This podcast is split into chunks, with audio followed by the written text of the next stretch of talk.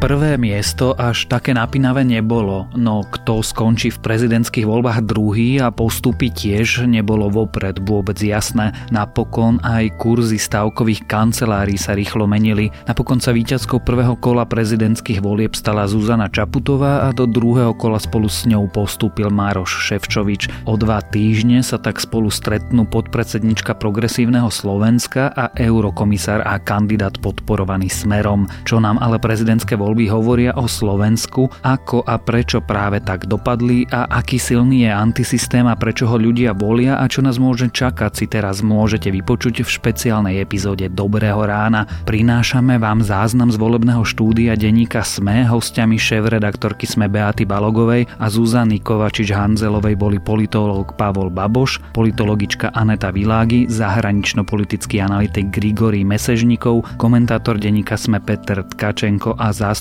šéf-redaktorky denníka SME Ondrej Podstupka, ktorý analyzoval volebné štatistiky.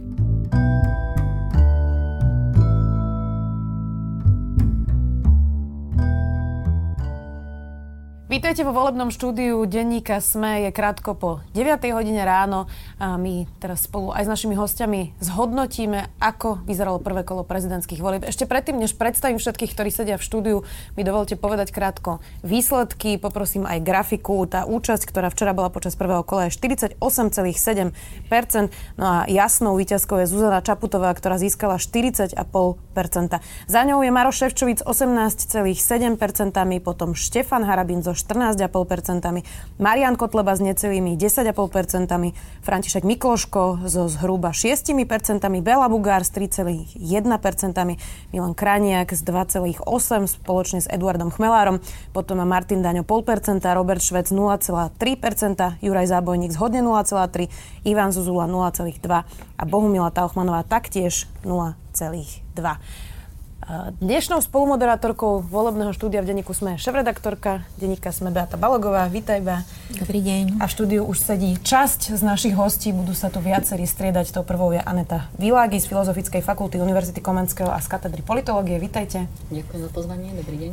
A spolu s ňou bude diskutovať prezident Inštitútu pre verejné otázky Grigory Mesežníkov. Dobrý deň, prajem, ďakujem pekne za pozvanie. Možno by sme mohli začať eh, takou otázkou, eh, ktorú, na ktorú narážali viacerí komentátori pred voľbami, či tieto voľby budú referendum o Robertovi Ficovi aj vzhľadom na, na rok vraždy a na tie masívne protesty. Bolo to referendum? Ja si myslím, že eh, postava Roberta Fica, jeho doterajšie účinkovanie spôsob, akým on narábal s mocou, keď bol e, predsedom vlády, spôsob, ako sa postavil k, v rôznych situáciách e, k napríklad e, menovaniu sudcov ústavného súdu, tak ako prezentoval svoje názory na to, čo sa odohralo v krajine po vražde Jana Kuciaka, keď toto tak celé nejak dáme dokopy, tak myslím si, že tieto voľby boli významne ovplyvnené tým, ako ľudia vnímajú aj jeho osobne a jeho postoje. E, ja si myslím, že bolo to referendum o e, Robertovi Ficovi, takisto ako aj predchádzajúce voľby, napríklad aj komunálne, tiež mali v sebe túto zložku. Možno tak menej, by som povedal, v otvorenej podobe, ale predsa len. E, a toto referendum pre pána Fica nedopadlo úspešne. Ja si myslím, že keď e, rozložíme tie výsledky podľa toho, ako ľudia vnímali buď pokračovanie toho vývoja doterajšieho, stelesneného podľa mňa najmä Robertom Ficom, alebo snahu o nejakú zmenu, a to, tu môžeme samozrejme rozlišovať snahu zlepšiť liberálnu demokraciu alebo snahu skomplikovať liberálnu demokraciu, tak e, prevažoval proste ten pocit nevyhnutnosti zmeny. Hej, to znamená, tá kontinuita naozaj sa prejavila najmä v podpore e, Maroša Ševčoviča a ja by som e, práve toto označil za teda výsledok toho referenda pomyselného. Ale platí to, pretože keď sme ešte diskutovali vlastne o tom, či bude kandidovať Miroslav Lajčak alebo Maroš Ševčovič, tak Miroslav Lajčak v tých prískumoch vychádzal naozaj dobre. Čiže e, je ten Robert Fico naozaj ten hlavný dôvod, alebo je to aj to, že nedokázali presvedčiť silnejšieho kandidáta Maroša, Še- nie Maroša Ševčoviča, ale Miroslava Lajčaka? Um, presne na týmto som uvažovala, že zase získať 18% v prezidentských voľbách pre Maroša Ševčoviča, ktorý bol takým zvláštnym kandidátom, lebo aj sa priznával, aj sa nepriznával, ako v tej povestnej slovenskej rozprávke, aj oblečený, aj nahý. A, a preto vlastne, keď sa pozrieme, že tí podporovatelia jeho, kto to mohol byť, čo to mohol byť, tak je to taký zaujímavý výsledok aj pre ten samotný smer. Skôr by som povedala, že než jednoznačná porážka alebo pretrvávanie toho smeru, je to skôr také potvrdenie toho trendu, že on postupne ako keby klesal, ale prišiel na určitú svoju hranicu, pod ktorú zrejme zatiaľ, kým nie je iná alternatíva pre túto stranu, neklesne v tej spoločnosti. A toto je Maro Ševčovič, podľa mňa toto ako keby je ten jeho výsledok, to potvrdzuje alebo stelesňuje. Ale on chvíľu aj bol favoritom volieb, uh, veľmi krátko. A um, myslíte, že tá jeho kampaň alebo tá mm-hmm. snaha Smeru naozaj natesnať ho do, do takého, ako náš kolega Tkačenko to nazýva, rustikálneho nacionalizmu, že, že či toto ovplyvnilo, že, že ho nevnímali úplne autenticky? A tá autentickosť je naozaj sporná v tomto prípade, či ho možno vnímať alebo nemožno a hlavne ak má niekoho takého silného ako protikandidátka, ako je pani Čaputová, u ktorej tá autentickosť je takmer nespochybniteľná alebo veľmi málo spochybniteľná, tak toto je naozaj takéto slabé miesto. Ale keď sa pozrieme na tú, v tej pozícii, v akej bol, e, ako úradník z Bruselu, ktorý prišiel, začal viesť kampaň, tak asi ani nemal veľmi na výber, než snažiť sa nejakým spôsobom prispôsobiť sa domácim podmienkam. A tento typ vlastne prispôsobenia znamená, že dokážem vám, že že som Slovák, bol zrejme takým naj, takou najrychlejšou skratkou kognitívnou k tomu, aby vlastne to mohol nejako uchopiť. Pán Mesežníko, vy ste povedal zaujímavú poznámku pred, pred rozhovorom, že, že možno on bol, že, že možno toto je Ševčovič. Ako ste myslel túto poznámku? No, tak ja si myslím, že predtým, ako sa zapojil Maro Ševčovič do tejto prezidentskej kam, e, kampane, ja si myslím, že jeho profil bol priateľný pre širšie spektrum voličov.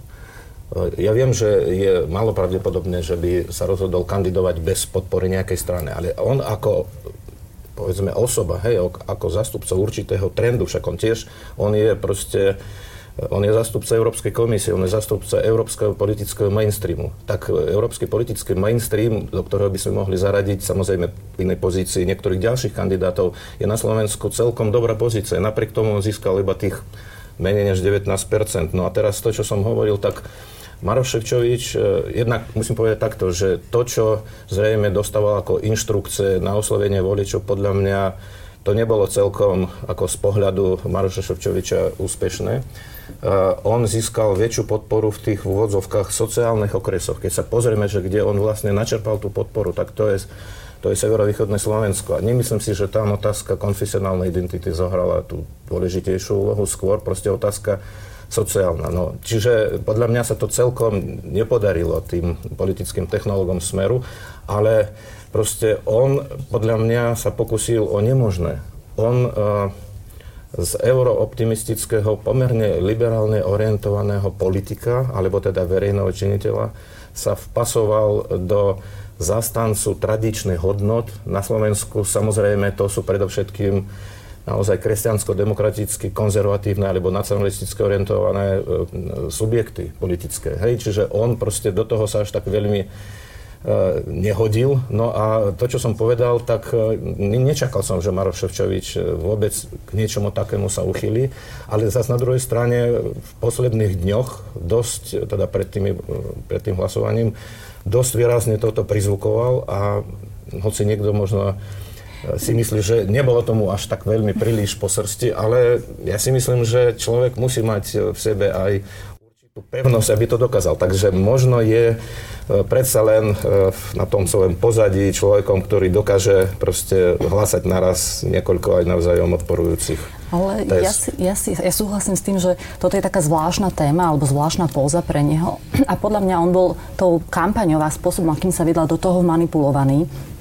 A bolo pekne vlastne vidieť aj v tých debatách, že ten jeho nosný pilier, vlastne práve tá sociálna politika, dôraz na to, že on bude ten, ktorý nepôjde proti sociálnym balíčkom smeru a spomínalo sa to veľmi často. Toto bude podľa mňa pre neho tým nosným pilierom v ďalšom pokračujúcich, pokračujúcej kampani a keďže už nebude mať protikandidátov, ktorí budú práve že spochybňovať to, to ten jeho slovenský, slovenský nejaký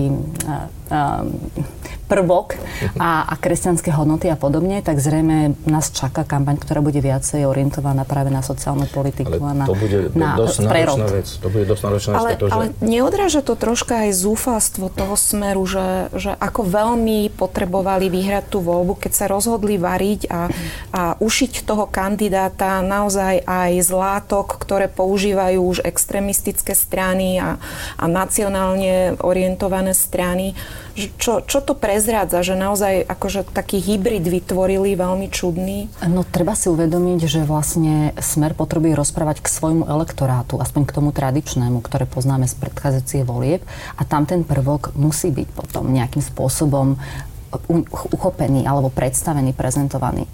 Tu by som dodal, že ja si myslím, že e, Marošovi Ševčovičovi sa podarilo osloviť jadro toho elektorátu, mm-hmm. elektorátu Smeru, tých 19%, určite tam boli aj iní, ale, ale to jadro je tam. Ale teraz pre ňoho je jediná možnosť, jediná osloviť voličov Kotlebu a Harabina. Tak isté, aj tam samozrejme sa nájdú takí, ktorým záleží na e, sociálnych témach, mm. ale myslím no, ale si, že viac je tam... pani Čaputová.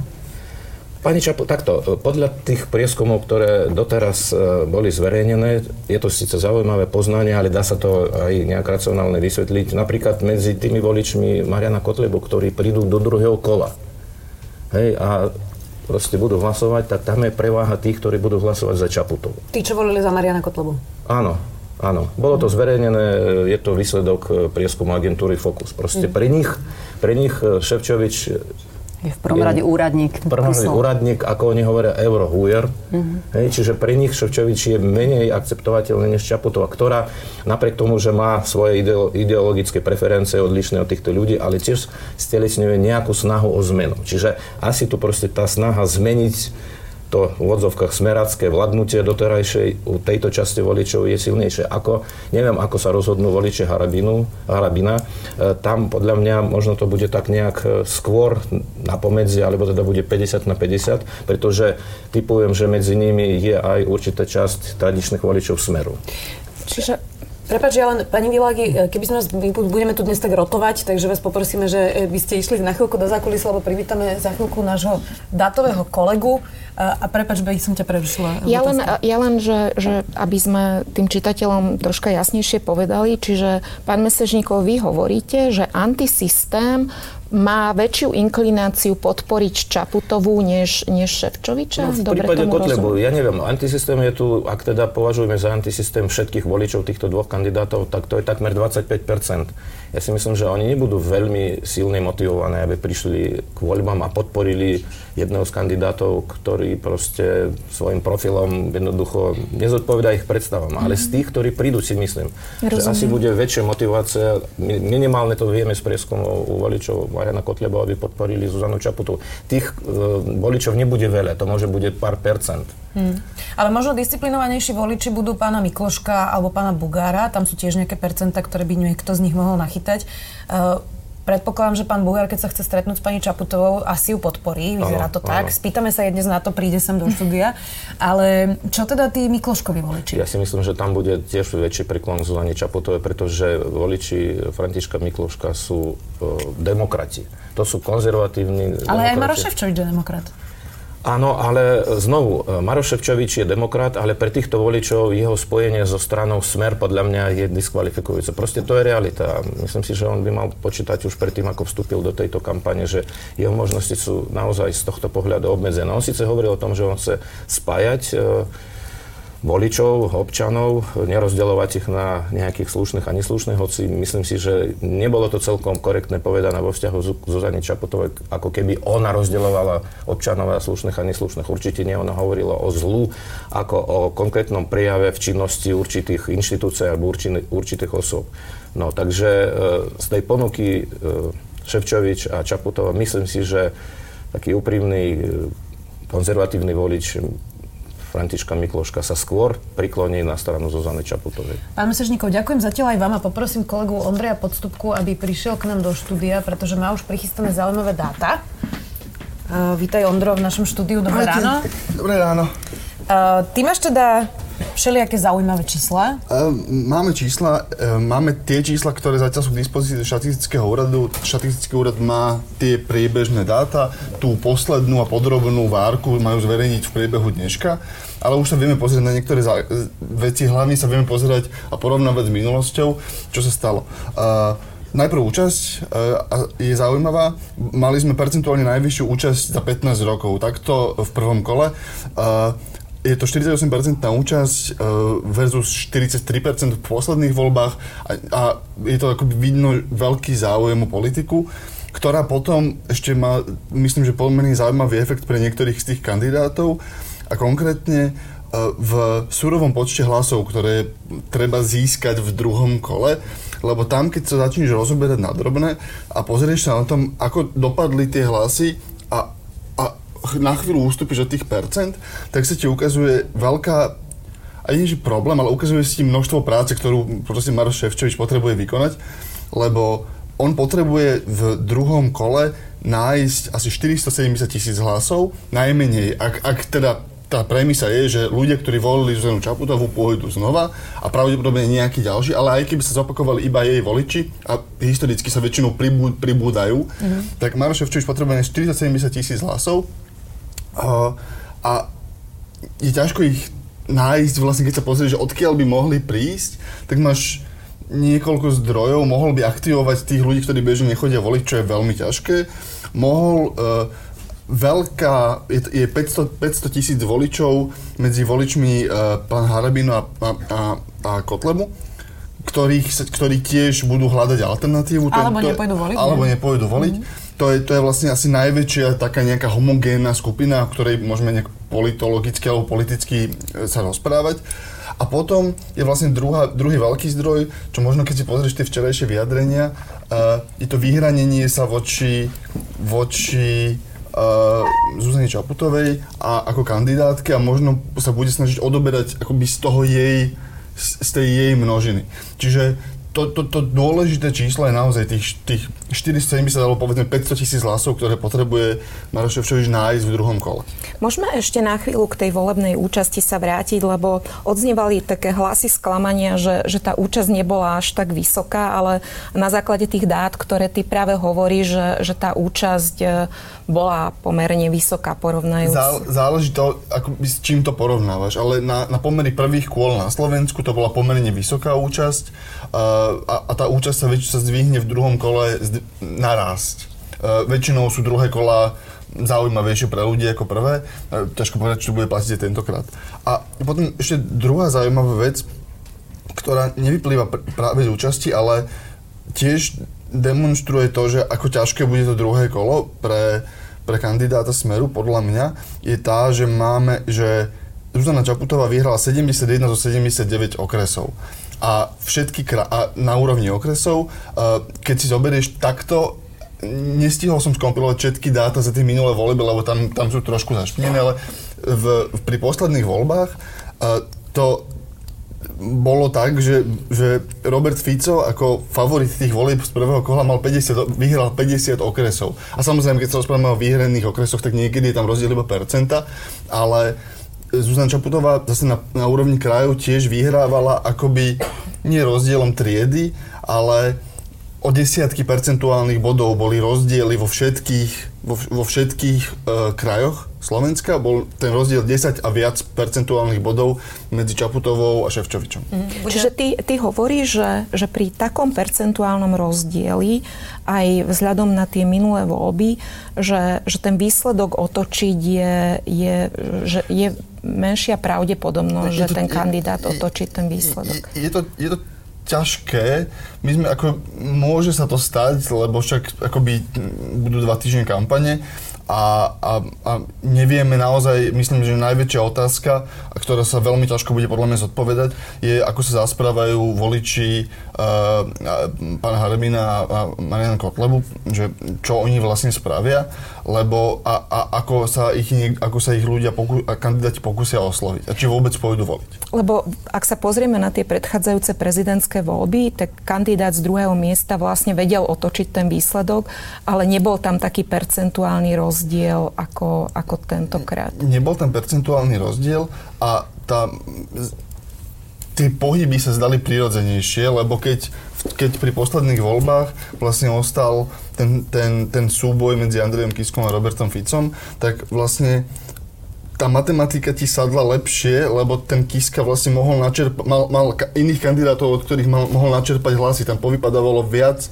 slabších kandidátov. Samozrejme, oni mali nejaké komunikačné zlyhania v tom, ako si sa pokúšali tých voličov aktivovať v prospech jeden, v prospech druhého, ale bol tam zrejmenší poten, zrejmý potenciál, alebo čitateľnejší potenciál, povedzme, z ktorého sa dalo čerpať. Mm. Teraz sú to, čier, to je naozaj, máme 500 tisícovú čiernu skrinku, ktorej neviem, či rozumieme, to, e, teraz na, rozprávam o voličoch Harbina a Kotlebu, ktorých proste možno múdrejší politológovia ako ja to akože že vedia povedať, ale tie dáta mi neukazujú, že ako sa oni vedia zasprávať, lebo sa druhá vec ani nevieme pozrieť, čo sa často robí s dátami, že sa pozeráme pri, pri posledné, na, na posledné národné voľby a pozeráme sa, ako hlasovali v tom meste ľudia, dajme tomu v národných voľbách e, do, do, do, do parlamentu sa to najčastejšie robí. A tie boli tak hrozne dávno, akoby to bolo v čase, keď sa volila sieť, hej, čiže Aj. tam tie dáta sú takmer zbytočné, lebo tá, tá politika je osedy úplne iná, čiže tam si tiež nevieme v tento moment veľmi pomôcť, zase to bude opačné pri, pri parlamentných voľbách, keď sa budeme vedieť pozerať na tieto. A tam budeme vedieť trochu veštiť. A teraz je to veštenie hlavne pri kandidátoch, ktorých, ktorých programu ťažko ho analizujeme, je veľmi ťažké sa ako dátovo povedať, že kam to bude liať. Ondrej Podstupka, náš dátový kolega, ešte sa s ním uvidíme. Ďakujem ti. Poprosím potom aj kolegu Tkačenka, aby si k nám prišiel uh, sadnúť. Um, Pavel Baboš prišiel už k nám do štúdia, vítaj teda aj ty. Uh, počuli sme teda, že máme tu 500 tisícovú čiernu skrinku, to sú teda podľa Ondra voliči Štefana Harabina a Mariana Kotlebu. Uh, aby sme to porovnali, tak pani Čaputová mala najviac v Bratislavskom kraji a najmenej v Prešovskom a pán Harabin naopak najviac v Prešovskom a najmenej v Bratislavskom. Už toto asi hovorí niečo o tej Eh, polarizácie alebo rôznosti voličov. Eh, my sme sa to včera pýtali aj pani Čaputovej, spýtame sa to určite aj dnes. Ako môže ona vôbec osloviť skupinu voličov, ktorá je tak rozdielna ako tá jej? Mhm. A myslím si, že ich môže osloviť a určite by sa o to mala pokúsiť. A môže ísť cestou, ktorú zvolila napríklad pri oslovovaní konzervatívnych voličov. To znamená, že ona nemusí popierať nejaké svoje názory, či už pri te- spoločenských témach alebo zahranično-politických témach, ale môže vysvetľovať ľuďom, ktorí tie názory majú mierne alebo aj viac než mierne odlišné, že jednoducho ona im nechce ublížiť, ona nebude svoje hodnoty nejakým násilným spôsobom presadzovať a im vnúcovať. Že jednoducho vie ako prezidentka sa ich zastať možno v iných veciach. Je to ale možný ten prienik keď Štefan Harabin v podstate zosobňuje niečo úplne iné ako Zuzana Čaputová? Na úrovni kandidátov áno, ale my nevidíme do hlav voličom a, a my nevieme, prečo volili Štefana Harabina. A také tie skratky, že preto, lebo s ním súhlasia v jednej, druhej, tretej veci, nie, nie sú vždy úplne na 100% platné. Možno, že niektorí súhlasia uh, s jeho konzervatívnym pohľadom na spoločnosť, niektorí možno s geopolitikou, niektorí možno práve s uh, takou potrebou poriadku v štáte, čo bola jeho téma. A, a my nevieme, že koľko z nich ostane doma, koľko z nich si vyberie uh, možno pani Čaputovú a možno ale aj pána Ševčoviča. Ale nie, nie je práve táto čierna skrinka voličov takým rizikom, že tá kampaň sa môže stať ešte škarečia, ešte agresívnejšia a vťahovať e, ešte viac tie konšpiračné weby, lebo asi bude, bude otázka, že, že akým iným spôsobom, ak nie apelom, pokojným apelom, akým iným spôsobom sa dajú títo, títo voliči pozbierať. To je dobrá otázka, aj keď si myslím, že patrí skôr pánovi Ševčovičovi, lebo on s týmto výsledkom sa musí zamýšľať nad tým, ako zmeniť stratégiu na najbližšie dva týždne. Ale minimálne z toho, ako sme my monitorovali v rámci nejakých výskumov aj a, nejaké tie známejšie a, portály, konšpiračné portály, tak práve pán Ševčovič bol pod väčšou paľbou kritiky na týchto portáloch než pani Čaputová. A, čiže aj tam je otázka, ako sa k tomu postavia tieto portály. a, a či vôbec uh, si vyberú z týchto dvoch niekoho, koho budú ak nie priamo podporovať, to si celkom predstaviť neviem, ale povedzme, že menej na nich útočiť. V štúdiu už je aj Peter Tkačenko, komentátor denníka Sme, vítaj aj ty, pekné ráno. Tebe. Uh, Peťo, ty si napísal nedávno taký komentár o Marošovi Ševčovičovi, že bude sa treba ešte zašpiniť. Uh, čiže tieto dva týždne budú špinavé pre Maroša Ševčoviča?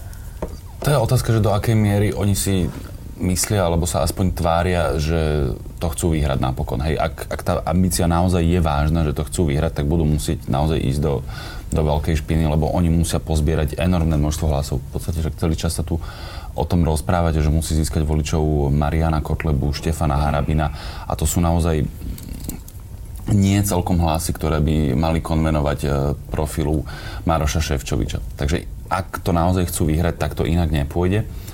Napokon myslím, že Maroš Ševčovič už dnes ráno stihol zautočiť na Zuzanu Čaputovú niečo s homosexuálmi, adopciami a, a podobne. Takže možno, že to skúsia podľa mňa si akurát ale urobí len hambu, ak do toho naozaj pôjdu, lebo to je podľa mňa takmer nevyhrateľné. Mám ešte jeden taký aspekt, ktorý um, bude určite silný v tomto druhom kole a to, že Zuzana Čaputová je žena a Maroš Ševčovič muž a ono väčšinou, keď muž útočí na ženu v agresívnej kampani, to vyznieva ešte horšie, ako keď je to muž na muža. Aspoň teda z mojich skúseností môže toto zahrať ako keby niečo na voličov, že bude to príliš agresívne a ona bude vyzerať teda, že sa bráni proti nejakému silnému Marošovi Ševčovičovi? To som veľmi opatrný. Ja teda nie, nie som že, že genderista ani psychológ, takže že ťažko sa mi to hodnotí. Pre mňa je to ako naozaj, že človek ako človek, takže podľa mňa aj na ženu sa môže útočiť, akože v tom istom zmysle ako, ako na mužov. A ako to vnímajú, akože že voličstvo, to sa neodvážujem hádať. Možno, že špeciálne pre ženy, napokon, veď ty si to povedala, že na teba to tak pôsobí, možno na ženy skôr, hej. Ale mm. ja sa priznám, že mne je to vlastne šuma fúk a hovorím, nie som psycholog, takže ťažko sa mi to hodnotí. Ale zase uh, veľa si aj ty písal o o nezvrátiteľnom úpadku Roberta Fica a, a Smeru. Tak e, vrátila by som ešte tú otázku aj pre teba, že, že ako vlastne čítaš volebný výsledok e, pre, vzhľadom pre budúcnosť Smeru a či to naznačuje niečo aj do tých ďalších parlamentných volieb podľa teba? Toto je komplikované, na, naozaj ako hovorili hostia, ktorí tu boli predo mnou, že, že ťažko sa toto prelína, lebo Maroš Ševčovič konkrétne, on nie je, že, že straník smerácky, jasné, že to bol ich kandidát, podporovali ho a, a v podstate ten jeho volebný zisk svojím spôsobom e, kopíruje zisky smeru, ale pokúsim sa. Lebo keď som si pozeral tie výsledky v jednotlivých okresoch, tak e, čísla Mároša Ševčoviča nejako dramaticky neskákali hore dole. Jasné, že tam sú výkyvy, mm-hmm. tie re- regióny sú rôzne, ale neboli to také skoky, ako sme boli zvyknutí predtým pri smere, respektíve pri smeráckých kandidátoch.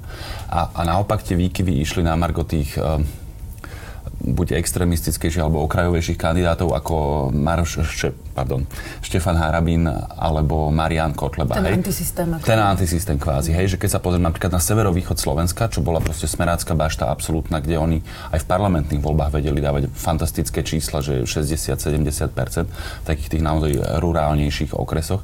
Teraz už to absolútne nedokázali. Jasné, že Maroš Ševčovič sa tam dostal na lepšie čísla, ako mal celoslovenský, ale dostal sa na povedzme 23, 24, 20 25% a, a také isté čísla lovil napríklad Štefan Harabin, hej, alebo ho vedel ešte aj preskočiť. To znamená, že Smer ako keby strátil tento meký obal, ktorý on vedel dlhodobo loviť, taký ten konzervatívno-nacionalisticko-ľavicový, neviem to presne zadefinovať, ale Smer proste vedel loviť ten antisystém, tak povediac, je to paradoxné, že, že, že absolútne vládna strana vie oslovovať antisystém a teraz už to nedokážu. A toto podľa mňa áno, to ukazuje e, tú trajektóriu smeru, že oni e, toto strátili na úkor e, nejakých akože autentickejších kandidátov a už ich nevedia viacej osloviť. A to sa podľa mňa bude ďalej zosilňovať. A kde vlastne vidíme tú hrozbu toho, hej, že ten pravý antisystém už teraz vie získať 25% hlasov, čo je máme zamerané na pekný promo.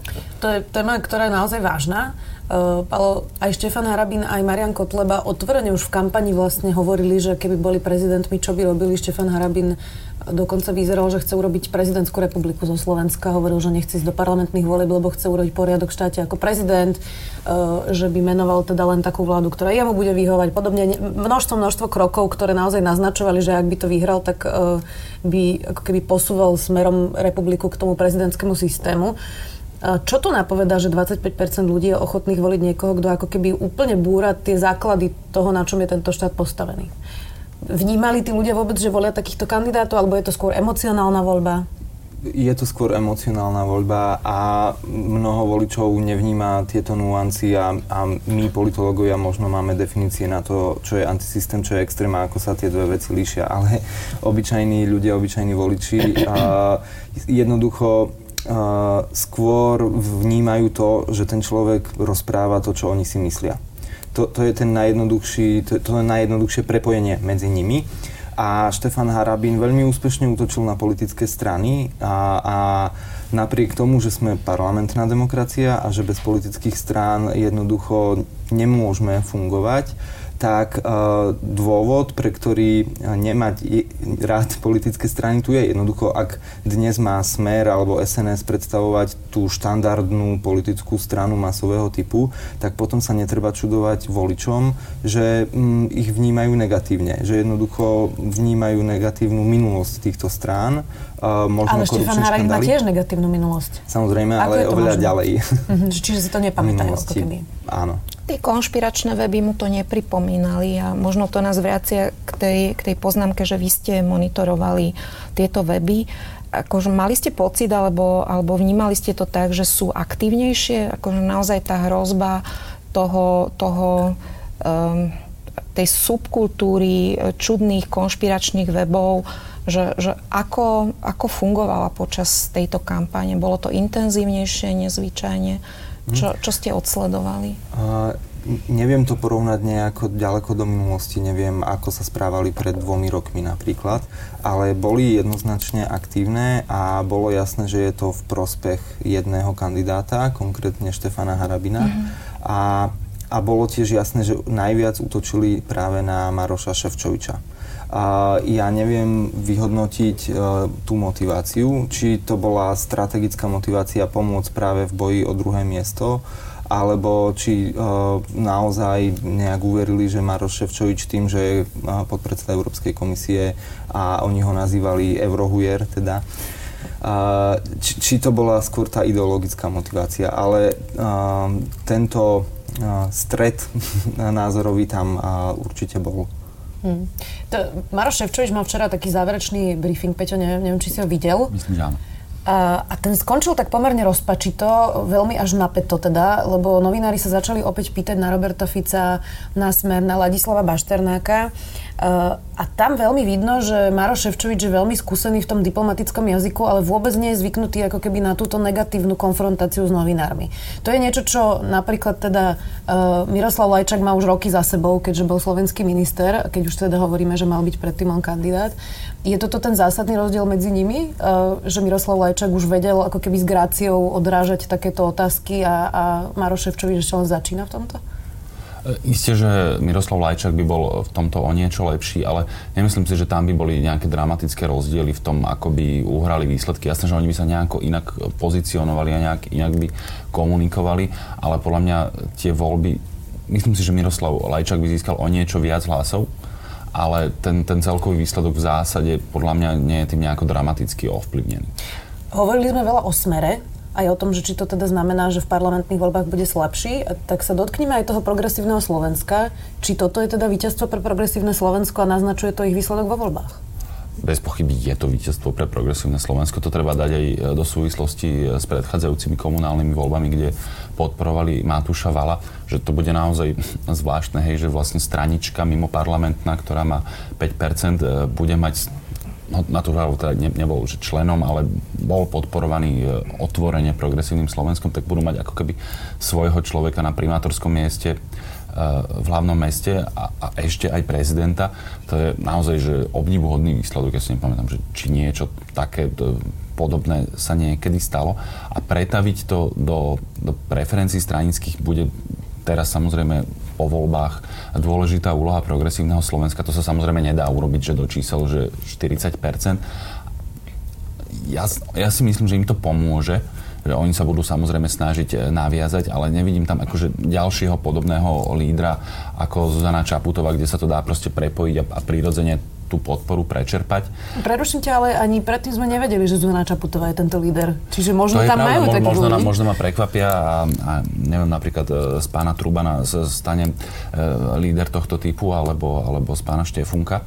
Ale hovorím, bol by som v tomto opatrnejší ale bez pochyby im to pomôže. Ja teraz samozrejme neodvážujem hádať, že, že percentuálne čo to bude, ale podľa mňa bude to viditeľné voľným okom ten rozdiel. A nebude to troška závisieť aj od toho, že nakoľko v tej spoločnosti sa uda- podarí udržať vlastne ten, ten pocit, že, že tá spoločnosť potrebuje tú zmenu a nás to troška vracia aj, aj k tomu minulému roku, že, že v, tých, v tých ľuďoch sa vytvoril pocit, že sme na nejakej kryžovatke ten pocit, e, vlastne on netreba nejak špecificky vytvárať, on, on tu akože je, hej, keď sa len roz, rozprávame o progresívnom Slovensku, e, je otázka taká, že ako to kanalizovať, aby oni akože boli nejakým vyjadrením tej, tej zmeny, ale ten pocit tu je a je silný, ale treba si uvedomiť, že ako keby tou zmenou je samozrejme pre tých voličov aj voľba napríklad pána Kotlebu alebo, alebo Štefana Harabina, hej, to si zase akože netreba zmenu nejako idealizovať, ona zmena môže byť veľakrát aj k horšiemu.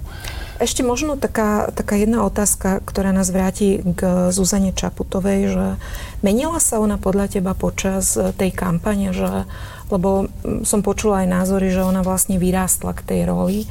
Ako, ako si vnímal vlastne ju počas tej kampane? Bola konzistentná, menila sa, alebo... Ja ako? asi som slabší v sledovaní nejakých nuans, lebo sa priznám, že pre mňa to bola naozaj vlastne od začiatku do konca tá istá Zuzana Čaputová. Ona samozrejme, že reagovala nejakým spôsobom na, na, na strategické potreby, ako riadiť kampaň. Hej, keď e, si potrebovala vymyslieť, že ju niekto 20 krát e, vyzýva, aby sa vzdala, tak to akože opakovala samozrejme, hej, hoci to nebola pravda podľa mňa, ale, ale dobre, hej, že, že bol, bol to pre nich akože dobrý pozicioning, hej, že, že z tej pozície slabšieho zatváriť, že aha, že mňa vyzývajú, takisto ako to robil napríklad e, pán Mikloško, hoci podľa mňa akože nikto od neho nikdy nič neočakával posledných 10 rokov. No, a, takže áno, tieto zmeny ako keby, že strategického komunikačného rázu sa diali, ale nemyslím si, že tam bolo nie, niečo dramaticky významné. Tá istá otázka. Uh-huh. Uh, ja si myslím, že bolo možno ku koncu vidno trochu únavu, ale tu bolo vidno na všetkých kandidátoch a je to úplne prirodzené, lebo tá kampaň je vyčerpávajúca aj pre nich a tiež sú to len ľudia. A pokiaľ ide o to vyrásť do nejakej role, to ja tiež považujem za prirodzené, lebo ak si človek neprešiel takouto kampaňou, tak e, rok pred voľbami nemusí ani len tušiť, čo to znamená. A takisto, keď sa zrazu v preferenciách z nejakého 5. 4. miesta začne objavovať na prvom mieste a, a s veľkým náskokom, tak možno to je tiež impuls, po ktorom vlastne človeku začne dochádzať, čo to znamená a, a tam sa to môže zlomiť, a, alebo ten človek môže tú rolu začať e, oveľa osobnejšie brať. Čiže mohlo sa to stať, ja osobne som, som nemal príležitosť to pozorovať, ale nepovažoval by som to za niečo neprirodzené. Maro Ševčovič sa ako menil? K horšiemu. Lebo zo začiatku tá kampaň bola podľa mňa síce nemastná, neslaná, ale nejakým spôsobom uh, ma neurážala. Ale keď oni pochopili, že takým tým mm, trad, vlastne, že, že sám Maroš Ševčovič, autentický, akože e, európsky náladený diplomat neosloví dostatočný počet voličov, tak e, to začali stáčať e, k tomu, e, som rád, že sa to ujalo, takému rustikálnejšiemu, zemitejšiemu e, štýlu, hej, že on sa začal prezentovať ako, ako pravoverný katolík, čo podľa mňa akože nikto tomu poriadne nemôže uveriť a zdá sa mi, že teraz sa to bude stáčať ešte horším smerom, lebo on aj jeho štáb veľmi dobre vie, e, a, že, že musia osloviť naozaj že obrovské množstvo voličov, širokospektrálne, až naozaj po toho Kotlebu, takže tento trend bude podľa mňa pokračovať a no, veľmi myslel k horšiemu, ak mm-hmm. ti mám takto odpovedať. No a ešte mám jednu otázku, keďže ty si aj hovoril, že teda Maroš Ševčovič už dnes začal s tou LGBTI témou. Je tento výsledok pre Zuzanu Čaputovú výsledkom toho, že slovenským voličom už nezáleží veľmi na tejto téme, keďže ona otvorene o tom hovorí, že v podstate nemá, nemá, nemá nič proti registrovaným partnerstvom a v podstate za nejakých okolností ani proti adopciám detí. Nemyslím si, že by voličom na tom nezáležalo. Možno, že si povedali, že v týchto voľbách to nie je dostatočne podstatná téma. Skôr tak by som to povedal. Ale ona zase treba povedať, že ona od začiatku hovorila, že, že toto ako keby nie je téma, veď ja vám na to odpoviem, ale v paláci na to nemám vplyv. Takže skôr si toto myslím, podľa mňa tá, hmm, tá nechuť k tomu zostáva úplne rovnaká, tak ako, tak ako bolo. Uh-huh.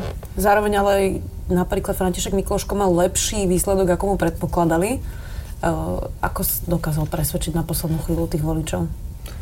František Mikloško mal približne podobný výsledok ako v tých uplynulých e, pokusoch, ktoré mal. A ja si to vysvetľujem tak, že e, bol autentický voči nejakej skupine voličov, ktorých e, hlasom rozprával alebo ktorých reprezentoval, ak to mám tak povedať. A tí mu jednoducho mohli spokojne dať svoj hlas, lebo máme stále druhé kolo. Takže v druhom kole by si vybrali potom z tých kandidátov? Jeho volilo teda takmer 123 tisíc ľudí a keď sa pozriem na tie čísla, tak Bela Bugár je za ním a má len polovicu. A to je vládny uh, poslanec. Uh, je teda podpredseda parlamentu, má veľmi veľa priestoru v médiách. Čo to vypovedá o stave Mostu Hit, keď podľa tých čísel ho nevolili ani Maďari? Bela Bugár má veľký problém. Keď on ohlasil kandidatúru, ja som napísal taký drzý komentár, že toto je ešte horšie ako zločin, ona je to chyba. Podľa mňa spravil veľkú politickú chybu, lebo on išiel do volieb zachraňovať svoju stranu a konsolidovať voličov a osloviť ich.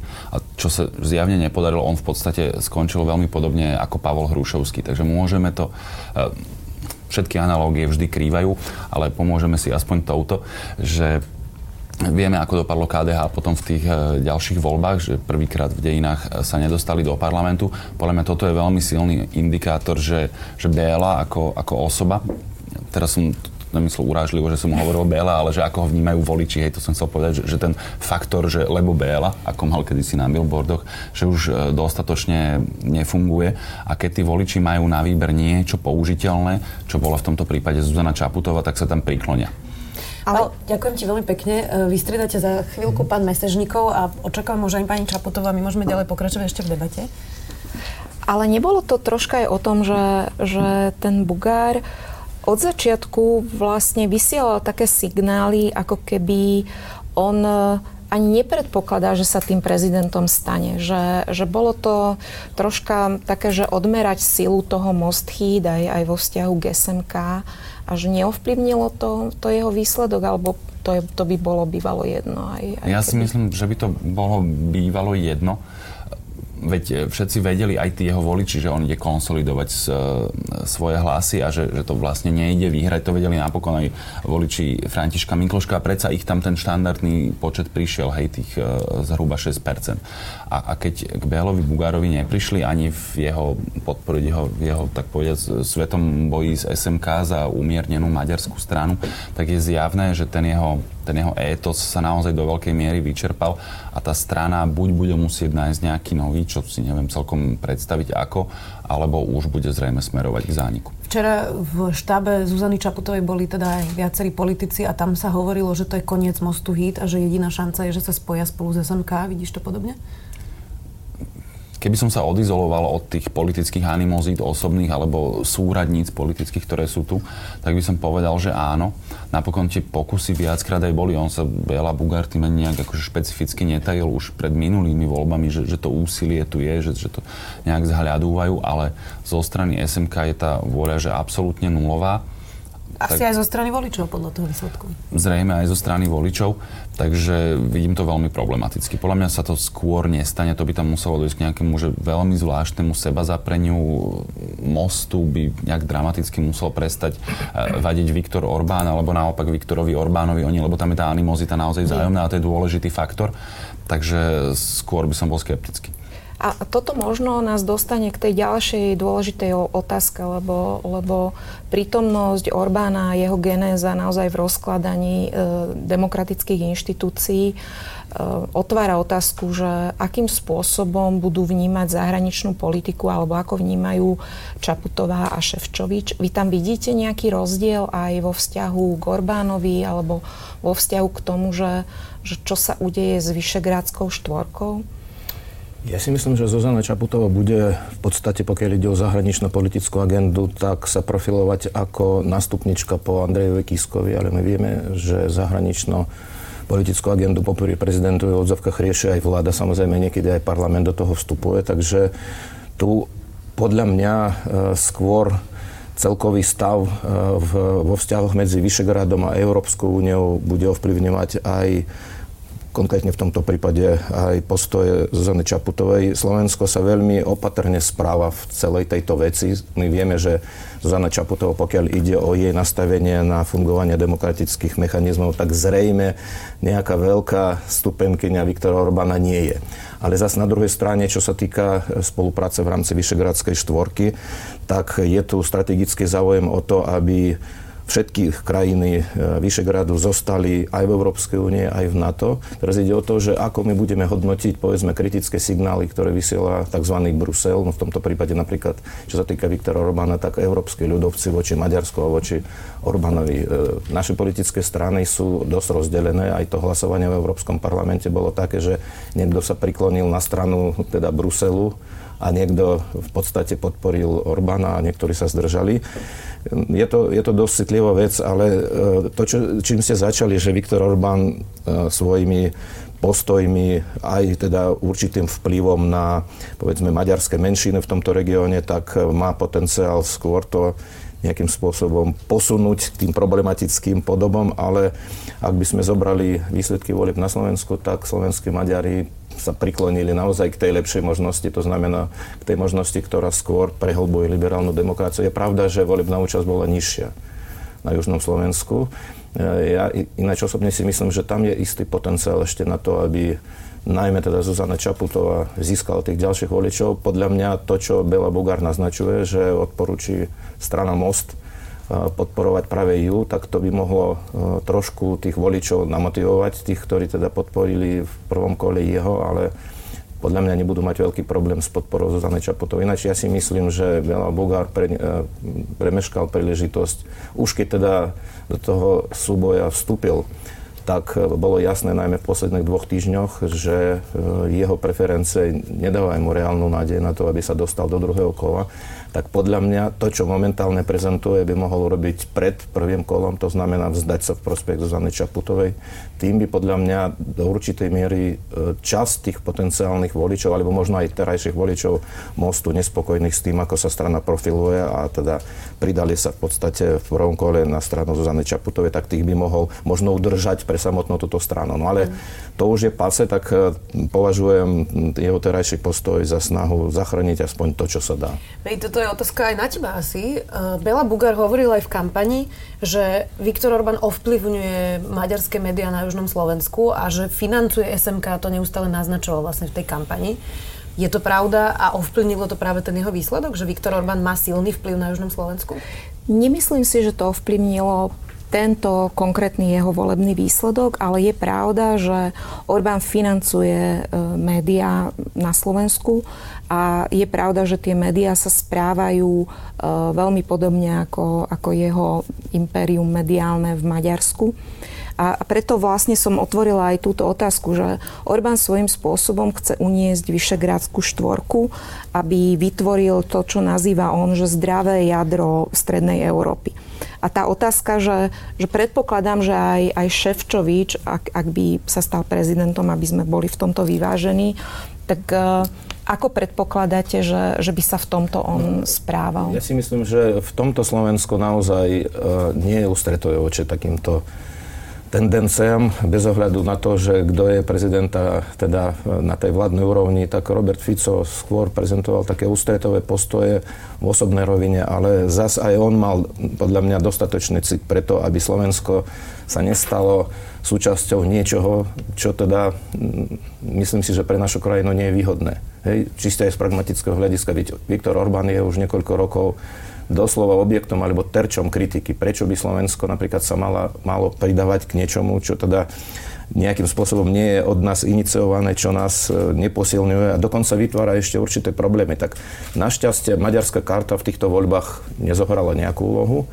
Eh, ale nevieme, čo v podstate, čoho budeme svedkami v, eh, vo voľbách parlamentných. Hej. V tomto eh, teda súboji napríklad Slovenská národná strana nemala svojho kandidáta. Hej, čiže voliči Slovenskej národnej strany sa nejakým spôsobom rozdelili. Myslím si, že najviac ich bolo medzi voličmi Harabina, čo podľa mňa trošku, teda čo, čo, určité pozitívum z toho je, že ten antisystém v skutočnosti nemá 25% podporu, ale o čo si menšiu, lebo nemôžeme považovať SNS za extremistickú stranu, hoci je to problematická strana. Ale to je iba chcem povedať, že v zmenených podmienkach my nevieme, či tu vládna koalícia dovládne v tom zložení, či náhodou proste nedojde k nejakým štepiacim trendom samotnej tejto vládnej koalície. A potom pre SNS podľa mňa znovu sa naskytne možnosť proste otvárať témy etnické. No a tu naozaj proste táto konštelácia Slovensko-Maďarsko, Viktor Orbán, ktorý pôsobí na maďarskú národnostnú menšinu, i keď neveľmi úspešne z tohto pohľadu, ale e, to môže podnetiť slovenských nacionalistov na to, aby oni aktívnejšie vstupovali. No to iba chcem povedať, že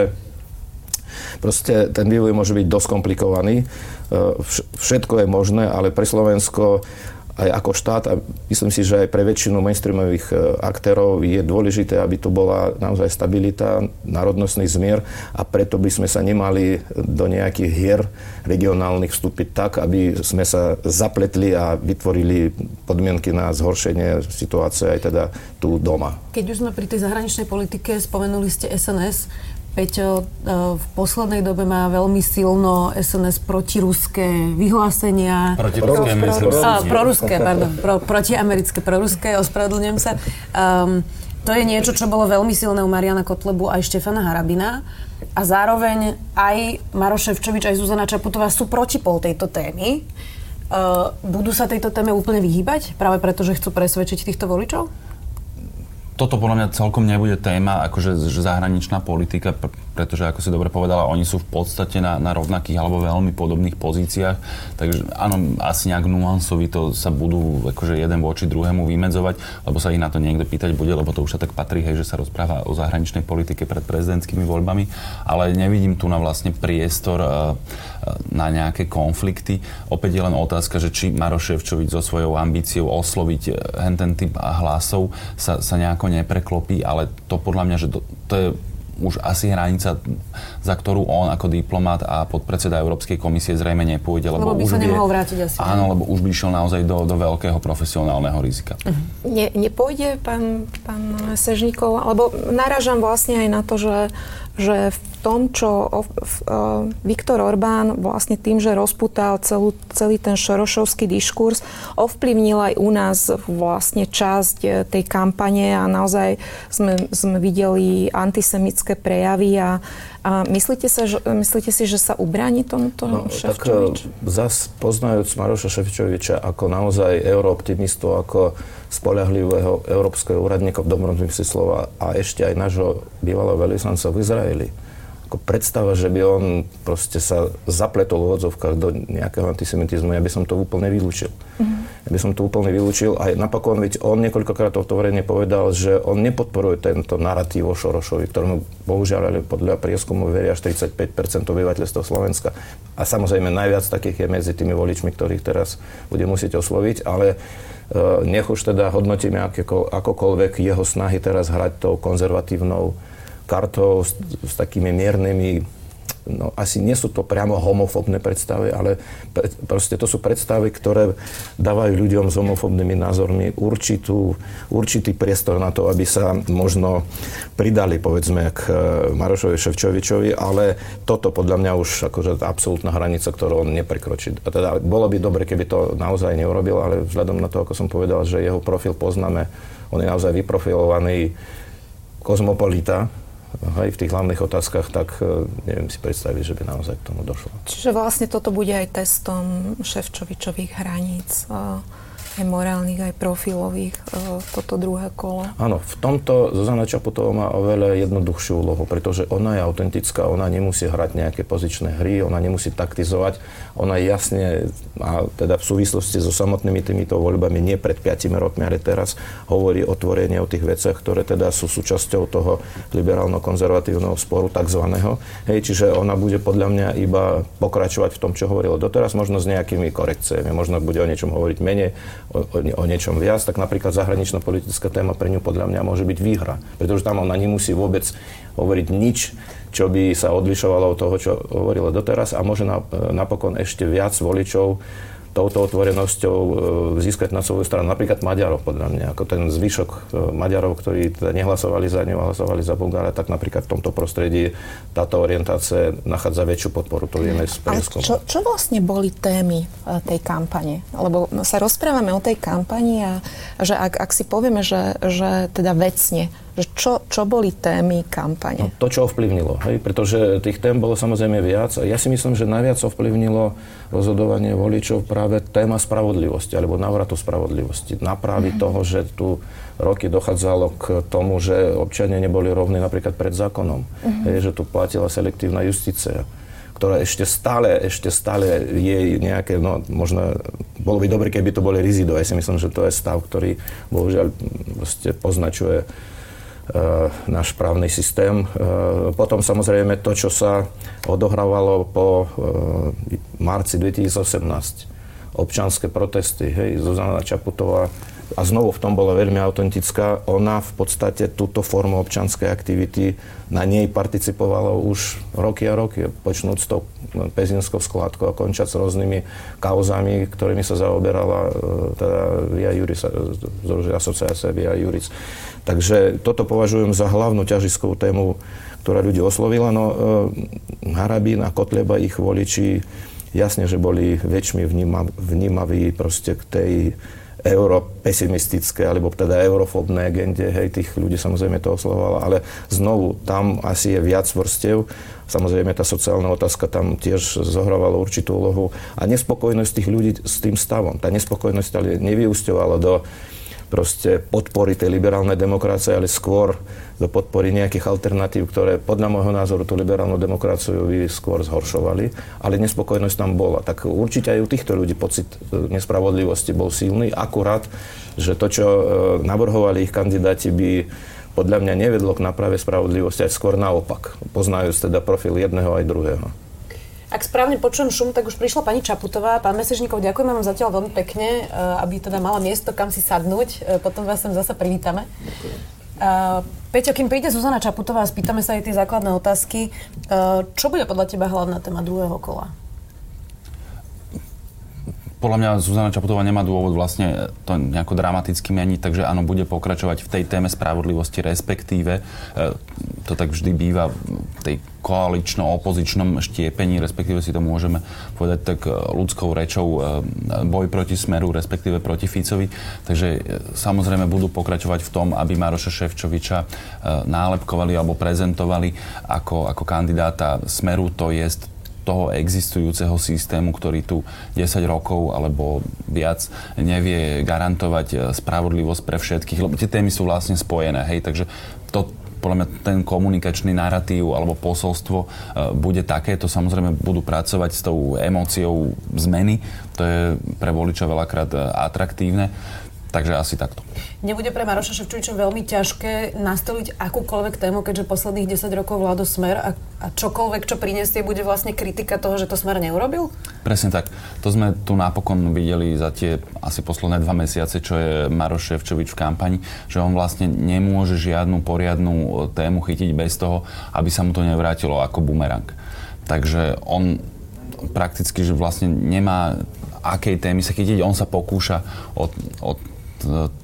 posunúť to do roviny nejakých sociálnych otázok, hej, to napríklad pekne rozpráva o tom striebornom dlhu a podobne, to je podľa mňa, že pekná agenda, iba že v prezidentských voľbách podľa mňa nebude účinná, pretože ľudia už za tie roky vedia, že toto nie je téma, ktorá sa vlastne rieši v prezidentských voľbách, že ťažko môže prezident nejakým spôsobom tu meniť e, socioekonomické nastavenie a spôsoby redistribúcie, okrem toho, že si, si ich dôchodcov pozve do paláca, čo im až tak úplne dramaticky nepomôže. A oslavy MDŽ akú tému vlastne nastolovali mm, tomu voličovi, že, že čo tá kulisa znamenala? A fungovalo to? Tak na tých číslach vidíme, že asi úplne to nefungovalo. Tak tam bolo zrejme, že využívali nejaký komunikačný nástroj, ktorý Smer má dlhodobo, používa ho, e, zjavne fungoval. Pripomína to troška HZD, Sadské Áno, áno, to som presne išiel povedať, že on je to ako keby spôsob, akým oslovujú toho, toho tradičnejšieho voliča, hej, ktorému sa vlastne páči aj ten rustikálny spôsob oslavovania Medzinárodného dňa žien, hej, že ženy sú také akože že kvetinky v tom Mm, Ježiš, ak sa to volá. Neviem, čo chceš povedať. Nie, nie akvárium, ale... Ikebana? Kytica? Skleník? No, skleník. Skleník, to je to slovo. to Hej, že ich treba ochraňovať, niekam položiť a pozerať sa na, na ne. Takže toto bol eh, akože komunikačný nástroj, ktorým chceli osloviť tie ženy, ale zjavne už to akože nefunguje. V druhom kole pred 5 rokmi uh, Smer vytiahol takú zdanlivo veľmi absurdnú tému a to bola scientológia. Ja si pamätám, že keď sme sedeli viacerí na tej tlačovke, kde to vlastne Robert Fico povedal, tak sme boli podobne šokovaní, ako keď povedal, že... S tým Sorošom? Presne, e, Georgia Soroša. Uh, dajú si pozor a nevytiahnu už niečo takto absurdné, ktoré, čo, čo vlastne nakoniec tomu voliči ani neuverili. Som si takmer istý, že Maroš Ševčovič, on ako osoba nič také nevytiahne a nič také hovoriť nebude. Otázka je, ako sa zachovajú tie nové, alternatívne a, a neviem aké média, lebo keď Smer niečo chcel akože ventilovať nejakú tému, tak veľakrát to robil cez takéto akože proxy boiska, že nepovedali priamo oni, ale, ale nejaké ich e, spriateľené, platené a, a, a všelijaké médiá, alebo ani nie médiá, ale anonimné hárky a hocičo. Ale skôr si myslím, že sa v tejto veci trochu poučili. Samozrejme, že z tých kanálov, a teraz to myslím akože nie komunikačný kanál, ale, ale naozaj ako kanál, že, že sa vyplaví hocičo, áno, takže niečo sa objaví, podľa mňa aj niečo horšie ako hmm, hrbatý nos Zuzany Čaputovej, že takéto náznaky e, pôjdu, aj Ľuboš Blaha iste niečo zasa vymyslí, ale nemyslím si, že by to bol taký akože frontálny útok, a, ako to bolo na Andreja Kisku. Mm-hmm. No máme tu už Zuzanu Čaputovú, neviem, že či už môžeme ísť. Ukazujú nám, že ešte chvíľočku, takže ešte vydržíme chvíľočku. My sme pozývali aj Maroša Ševčoviča, samozrejme, e, pre všetkých divákov aj čitateľov poviem, že odmietol účasť dnes v tejto diskusii a súhlasila teda len víťazka prvého kola Zuzana Čaputová, alebo teda len, no tak je to víťazka, nie je to len. Za chvíľočku k nám príde a spýtame sa aj všetky dôležité otázky. Ty máš nejakú otázku, ktorú by si sa aj opýtal, Peťa, čo by ťa veľmi zaujímalo? Hej, že v ktorom bode tej kampane si uvedomila, že naozaj môže byť prezidentka a, a čo to s ňou spravilo. Toto je inak zaujímavé, to, to sme ešte pre, nerozobrali. Že... Pre mňa je to, že psychologicky strašne fascinujúce, prepáč, že ti do toho skáčem, ale pred niekoľkými dňami som sa o tom rozprával s kamarátom, že čo to vlastne lebo mne sa to zdá až takéto, že trochu drzé, hej, povedať si, že kandidujem na prezidenta, lebo akože, ja, ja mám tú funkciu, že vo veľkej úcte, že to je človek, ktorý akože nie, že reprezentuje ten štát, ale on ním ako keby je, hej, že, že, že pre mňa ten prezident, že, že chodia cez Slovensko a že ako to niekoho napadne, že, že to teda akože má ambíciu sa, sa prihlásiť a potom, keď si uvedomí, že sa to naozaj aj môže stať, že on, on sa tým Slovenskom ako keby stane so všetkými podstami a so všetkým, čo k tomu patrí, to znamená aj politickým vplyvom, nejakým on istý kri, kri, Zase, keď sa pozrieme na ten zoznam kandidátov, tak ona bola asi najmenej drezá. Ja som to nemyslel nejako vzlom, hej? Akože ja, ja, ja viem, že niekto... Akože ten psychologický som, proces, myslím. Áno, áno, ten psychologický proces. Uvidíme, či budeme čas aj to uh, opýtať. Uh, včera Peter Pellegrini, keď odvolil, povedal, že sa mu nepáči, že je príliš veľa kandidátov, že práve nemajú tú úctu k tomu, k tej funkcii. Uh, toto je také zvláštne, nie? Prečo každý môže kandidovať, keď chce, taká je ústava. Isté, toto bolo naozaj veľmi zvláštne, to, to neviem, zase k tomu poradil, alebo či mal sám z rána nejaký dobrý nápad a, a na čo vôbec presne. Asi možno tým chcel povedať, že tých veľa kandidátov berie hlasy Marošovi Ševčovičovi a že mal by to byť asi zápas len dvoch ľudí. Takže naozaj ťažko povedať, ale tiež sa mi to zdalo, že nie je pekné od, od predsedu vlády. Máme tu Zuzanu Čaputovú, nech sa páči, môžete ísť k nám do štúdia. Dobrý deň. Dobrý deň. Tak pani Čaputová, asi ste sa ani veľmi nevyspali, sme na tom všetci rovnako. Um, pre vás aj tu o tom diskutujeme vlastne už niekoľko desiatok minút. Bude teraz najťažšie, ako osloviť, ak vôbec, voličov Mariana Kotlebu a Štefana Harabina. Mm-hmm. Uh, vy od začiatku kampane hovoríte, že sú vám vzdialení títo kandidáti hodnotovo. Ako chcete tých voličov osloviť? Mne sú vzdialení kandidáti, teda už teraz bývalí kandidáti, ktorí neprešli do druhého kola, títo dvaja menovaní, menovaní páni, ale zároveň v začiatku hovorím, že sa uchádzam o hlasy všetkých voličov a viem si predstaviť, že týchto voličov by som možno mohla osloviť v úrovni identifikovaných príčin problému na Slovensku. Ja ich vnímam ako ľudí, ktorí sa cítia byť nevypočutí, ktorí cítia, že na Slovensku je istý problém. Ja to nazývam problém v oblasti spravodlivosti, férovosti alebo rovnováhy. Mám pocit, že to sú ľudia, ktorí sú mnohí z nich frustrovaní a mnohí z nich veľmi opodstatnene frustrovaní. Na teraz si vybrali skôr možno radikálnejšiu retoriku a ako keby možné riešenia, ktoré mňa neoslovujú, sú na opačnom pole toho, ako to vidím ja a mojou snahou bude presvedčiť ich, že možno rezonancia v oblasti toho, ako ten problém čítam na Slovensku, tam by sme sa možno vedeli zhodnúť a ponúknuť iné východiska. My sme sa tu už rozprávali, že očakávame, že kampaň v tom druhom kole bude asi tvrdšia a pravdepodobne, ak, ak pán Ševčovič a Smer bude chcieť zbierať hlasy aj v tých záhradkách extrémistov, že asi pritvrdia. Ako budete vy reagovať? Zrejme sa tak už aj tak trochu deje. Idem práve zo slovenskej televízie a zdá sa, že to, s čím bude pracované, sú témy migrácie a témy kultúrno-etické. Budem asi zrejme naďalej čeliť, tak ako doposiaľ, aj keď ma to teda prekvapuje, priznám sa v tomto dueli, nálepkovaniu. Budem spájaná s názormi, ktoré som nikdy nevyjadrila a opakovane, opakovane som ich už raz vysvetlila, alebo 5 krát vysvetlila a budem musieť ich trpezlivo vysvetľovať aj naďalej. Um, je to žiaľ súčasť tohto boja. Jediné, čo mi zostáva, je uh, na jednej strane vysvetliť to, ako tie veci konkrétne mám a dať tie nálepky obrazne povedané zo seba dolu, ale zároveň možno, že aj podhaliť to, že sú to zástupné témy, ktoré niekto vyťahuje, namiesto toho, aby sme sa naozaj bavili o tom, čo na Slovensku chýba. A myslím tým teraz v oblasti vymožiteľnosti práva, v oblasti potrestania páchateľov trestných činov, v oblasti toho, že Janova smrť minulý, minulý rok a jeho partnerky bola následkom, nepríčinou toho, čo sa deje a, a že to bola iba špička ľadovca niečo, čo dovtedy nebolo veľmi vnímané. Toto sú veci, o ktorých treba hovoriť a ja to vnímam naozaj ako zástupné témy, ktoré niekto predostiera, aby sme sa nebavili o pointe.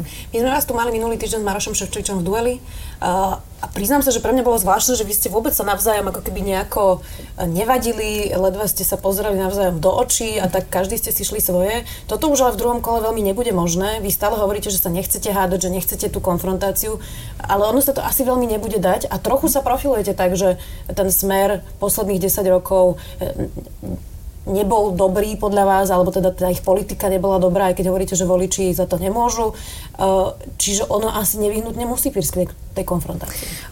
To, čo tvrdím, a od začiatku to tak mám, a myslím, že sa vo viacerých debatách vecne vymedzila voči či už konkrétnemu kandidátovi, alebo, alebo problémom, ktoré na Slovensku vnímam, je vecná obsahová kritika veci, javov, nie osobné ataky. Tam vnímam rozdiel. Nechcem sa hlásiť k antikampani, respektíve môj tým ani ja nezbierame informácie, ani sme nezbierali na nikoho, aby sme to používali ako, ako nástroj antikampane. To, voči čomu sa podľa môjho názoru treba jednoznačne vymedziť je napríklad popis reality, uh, popis minulosti, to, čo mu čelíme, to, čo bolo vlastne súčasťou motivácie, pre ktoré som sa rozhodla kandidovať.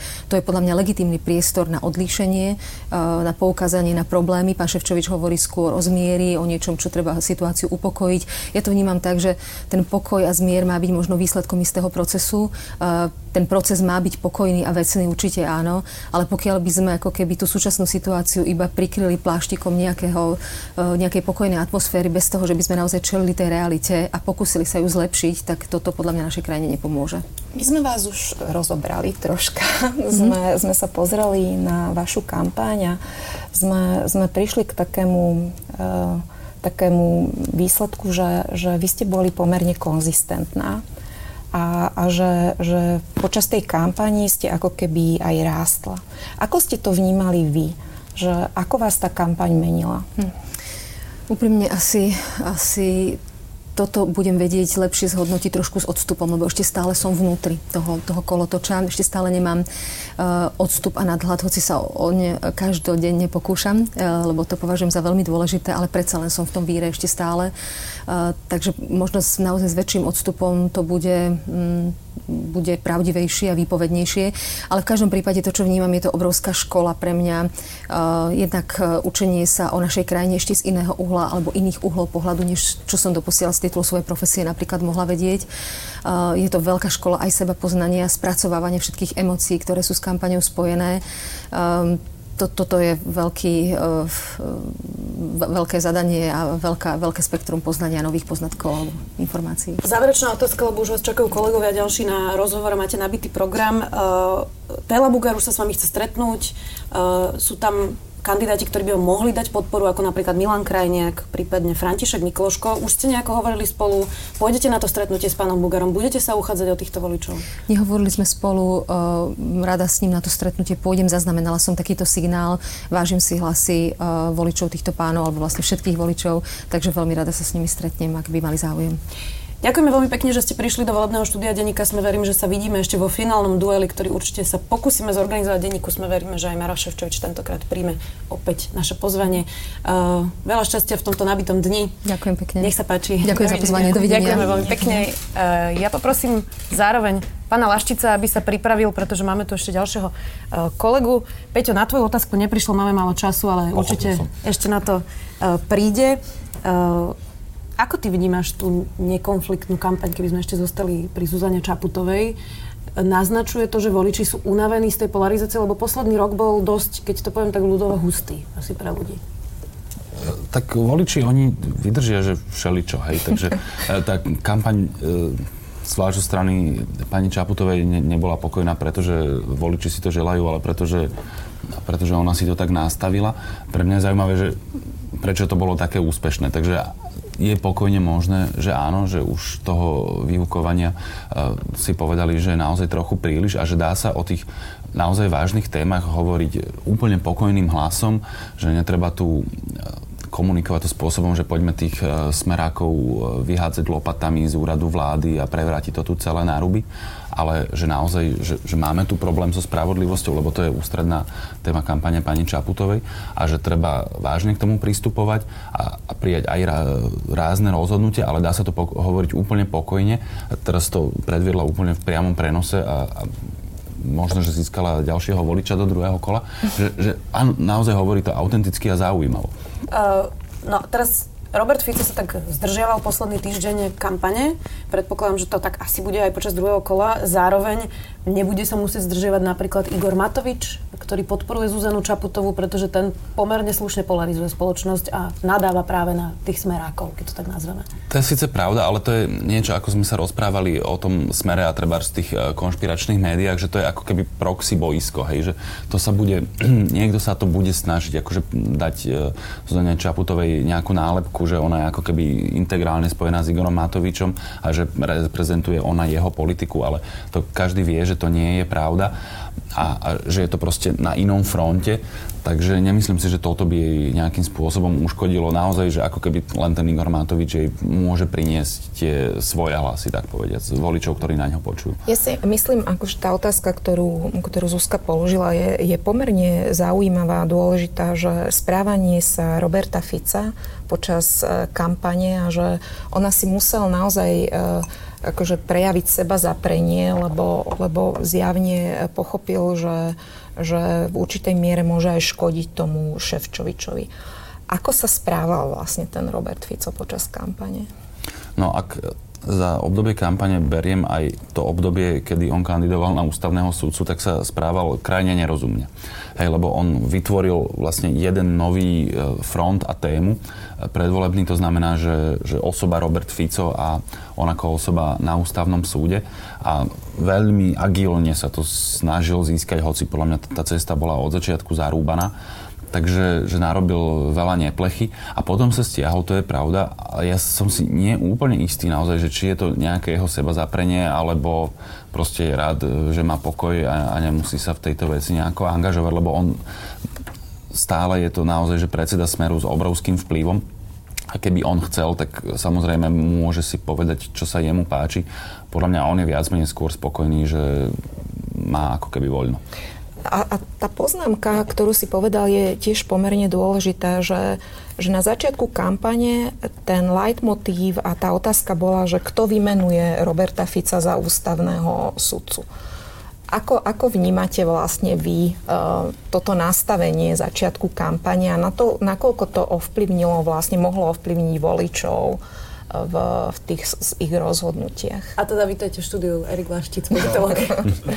Bol to boj, ale dostal som sa tu. A k tej otázke, podľa mňa pri najmenšom pre voličov, ktorí sa priklonili k Zuzane Čaputovej, to má mobilizačný účinok. Ak je Robert Fico akoby tvárou Ševčovičovej kampane a v zásade, hoci Ševčovič sa dištancuje od smeru, napriek tomu jedna z hlavných tém dva mesiace dozadu je, či Robert Fico bude predseda ústavného súdu a či ho budúci prezident alebo prezidentka vymenujú, tak ťac nechtiac a Ševčovič nemá šancu sa tváriť, že nemá nič spoločné so Smerom, nemá mhm. nič spoločné vlastne s tým, že a posledné tri volebné obdobia tu dominuje Smer ako vládna strana, ktorá má na starosti v podstate túto krajinu z tohto pohľadu mne to prípada možno ako taktická chyba, ale hovorí to niečo asi širšie o tom, že ten smer sa, a vidno to aj na Ševčovičovej kampani, ako keby nevie rozhodnúť, respektíve ten boj akoby dvoch tvári smeru, toho, čo reprezentuje a reprezentoval Robert Fico a jeho krydlo a toho, čo sa teraz neviem, že či chce, ale pri najmenšom snaha Pelegrini akoby ukázať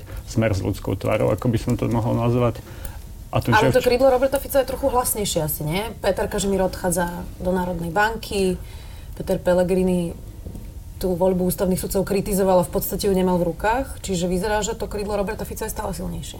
A pochopiteľné, že, že ten úprimne povedané, akoby a tá paralela medzi Marošom Čeučovičom a Petrom Pellegrinim pre mňa osobne, keď tak na tým uvažujem, je ani jeden z nich nevyzerá 100% presvedčený, že chcú robiť pozíciu, v ktorej sú, v prípade Pelagriniho, respektíve o ktorú sa uchádzajú v prípade Ševčoviča. Akoby mne tam chýba to také presvedčenie, ja chcem byť premiér, ja chcem byť prezident. A toto Robert Fico nikdy nemal tu, tento problém.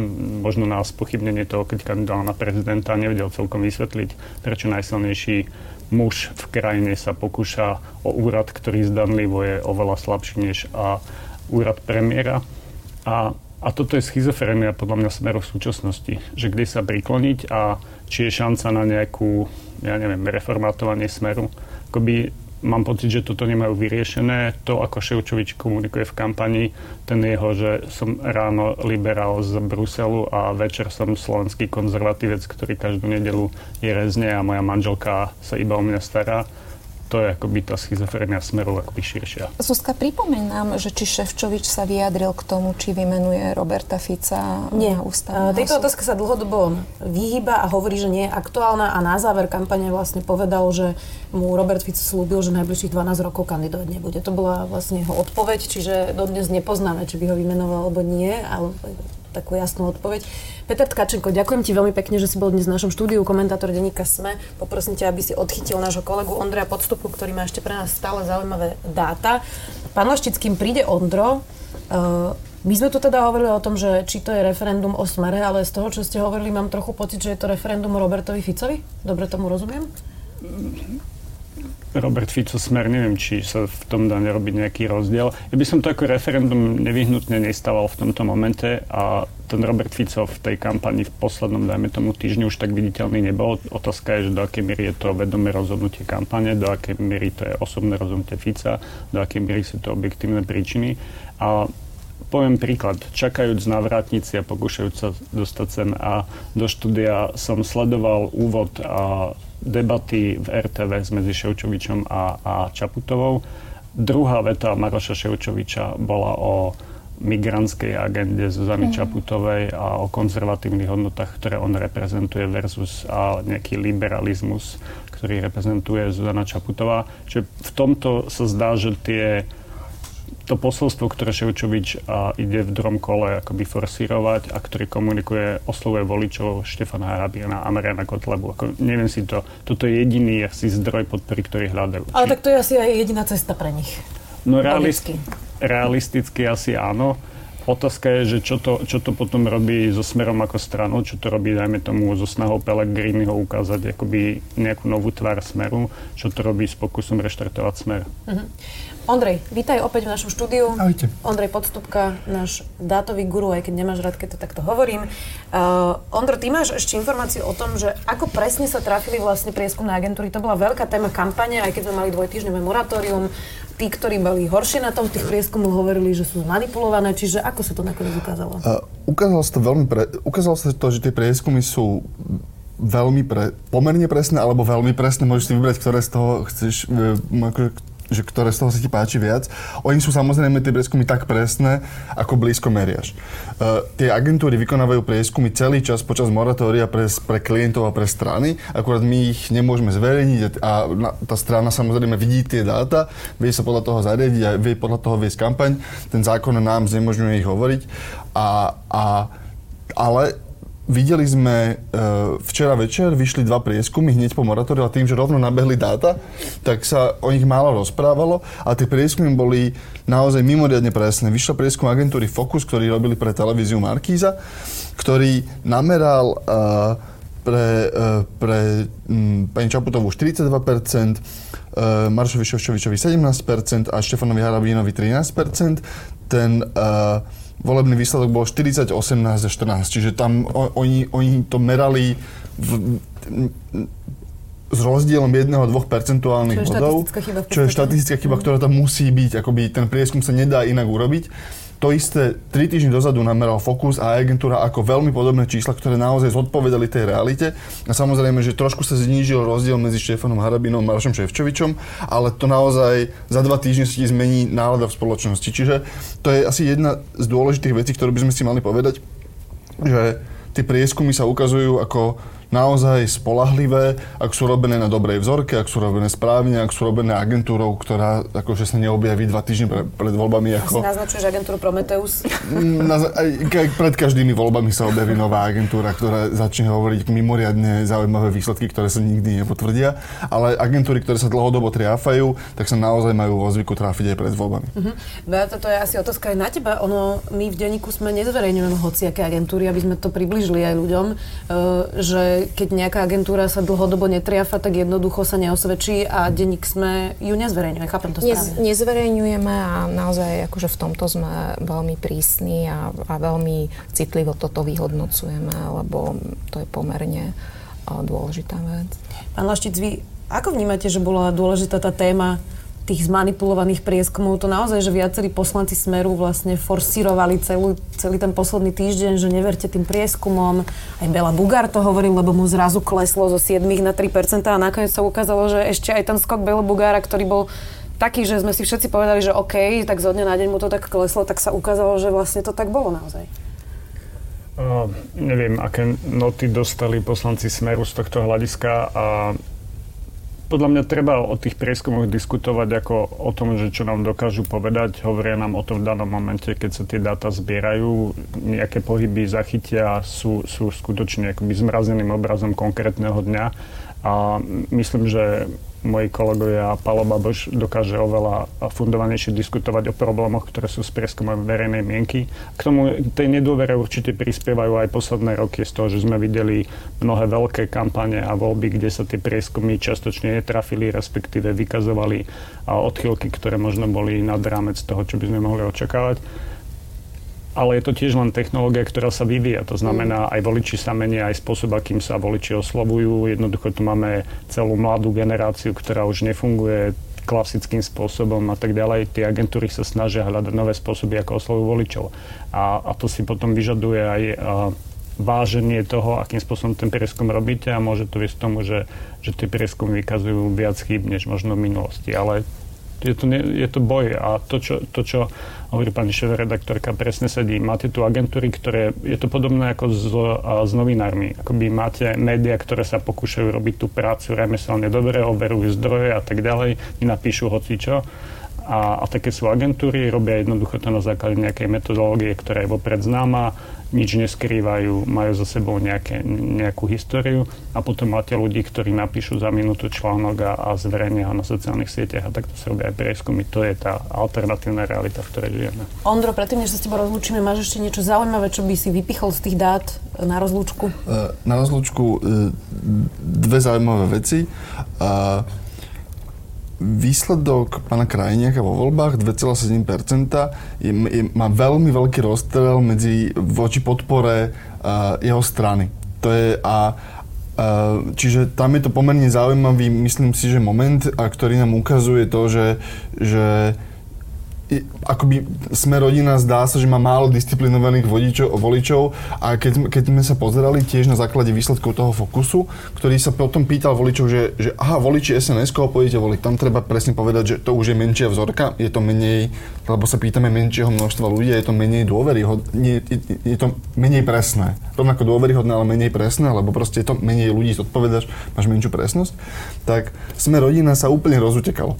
Uh, oni akoby nejaká časť naozaj volila pána Krajniaka, akoby tak, akoby podľa línii strany, ale kým sme videli, že, že, že voliči podľa toho fokusu, voliči e, progresívneho Slovenska spolu už meraní ako jedna, akoby, ako jedna kandidátka, jedna strana, tak podporovali Čaputu, pani Čaputovú na 95% alebo koľko, tak uh, voliči pána Krajniaka tam nejaký akoby sa rozutekali, že 20% tam, 20 tam, 20, 20 tam a rovnakým spôsobom uh, sa rozutekávajú aj voliči SNS v tých voľbách. Čo znamená, že, že tam bolo, že bolo vidieť vlastne to, že tá sns nevedela akoby ponúknuť konkrétneho človeka, že, že, že, alebo môžeme to interpretovať z spôsoby. Buď SNS neverí, že dokázala v tých voľbách tých voličov nasmerovať, že, že ním nedokáže akoby vládnuť a, a dať im odporúčanie, ktorému budú veriť, alebo im naozaj chýbal autentický SN, e, kandidát SNS. Najviac ľudí z SNS podľa toho fokusu demograficky e, išlo, a teda Sotzema išlo e, k pánovi Harabinovi, zdá sa. Uh-huh. A, a potom posledná vec ešte, keď sme sa rozprávali o čiernej, o tej, o tej 500 tisícovej čiernej skrinke, je to niečo, čo sa tiež dá pýtať tým, že sa spýtame voličov v prieskume, že aha, e, volili ste v prvom kole pána Kotlebu, koho budete voliť v druhom, to je hypotetická otázka, opäť je to menšia a menšia vzorka, čiže menej a menej presné, ale ten fokus sa nám to spýtal a zdá sa, že pani Čaputová má potenciál získať 15 až 20 hlasov od, od pána Harabína aj, aj pána Kotlebu. Čo znamená, že, že tam, tam aspoň podľa tohoto prieskum, ktorý opäť bol vykonaný proste dva dní pred voľbami a tá téma sa môže veľmi zmeniť, ale je to tiež zaujímavé a väčšina, a, ve, a väčšina, uh, väčšina voličov ani, ani Harabin, ani Kotlobu ešte nevie úplne povedať, že koho pôjde voliť. Ondrej Podstupka, ďakujeme ti veľmi pekne. Ešte by sme ťa vymenili na posledné kolo s pani Világi.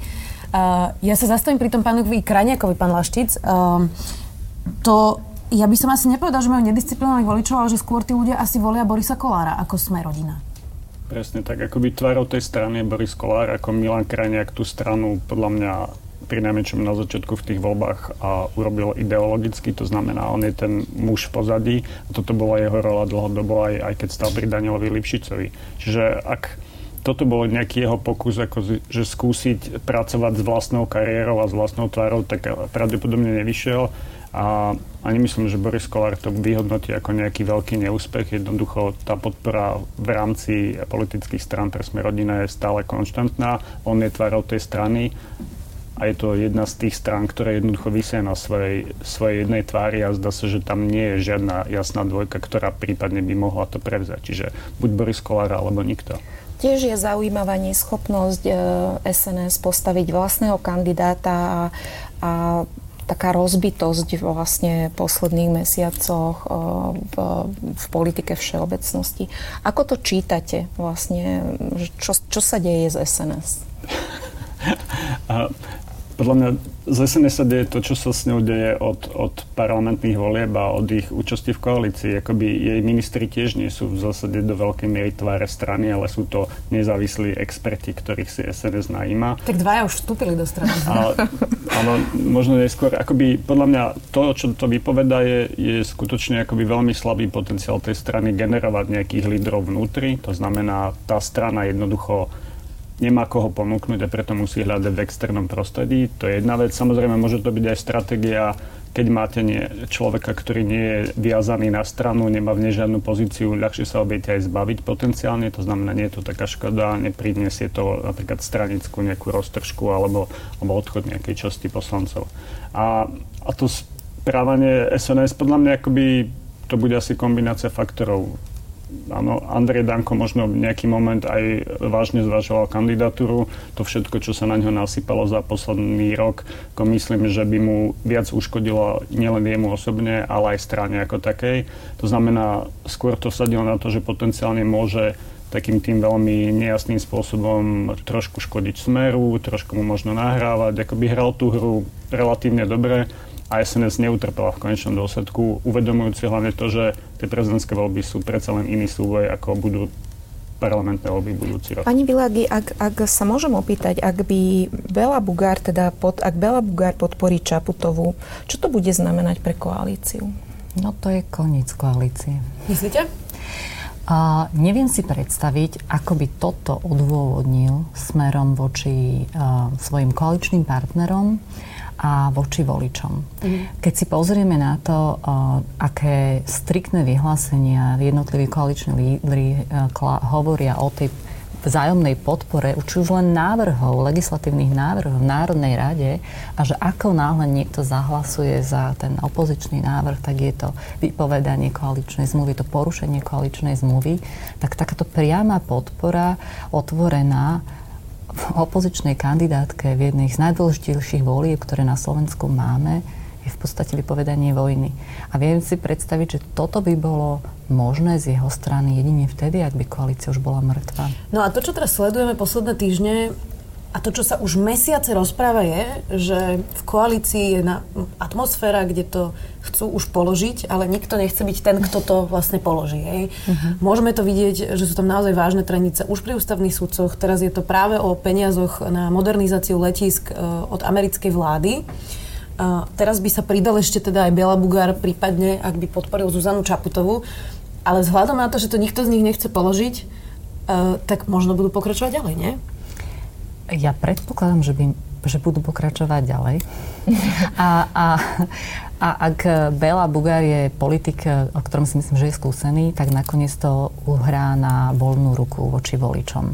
To znamená, že bez konkrétnej podpory strany pre jednotlivého kandidáta, skôr teda, že to nechá na voličov. On ju ale pozval na stretnutie, čiže možno sa stretnú a potom to nejako tak zaobali?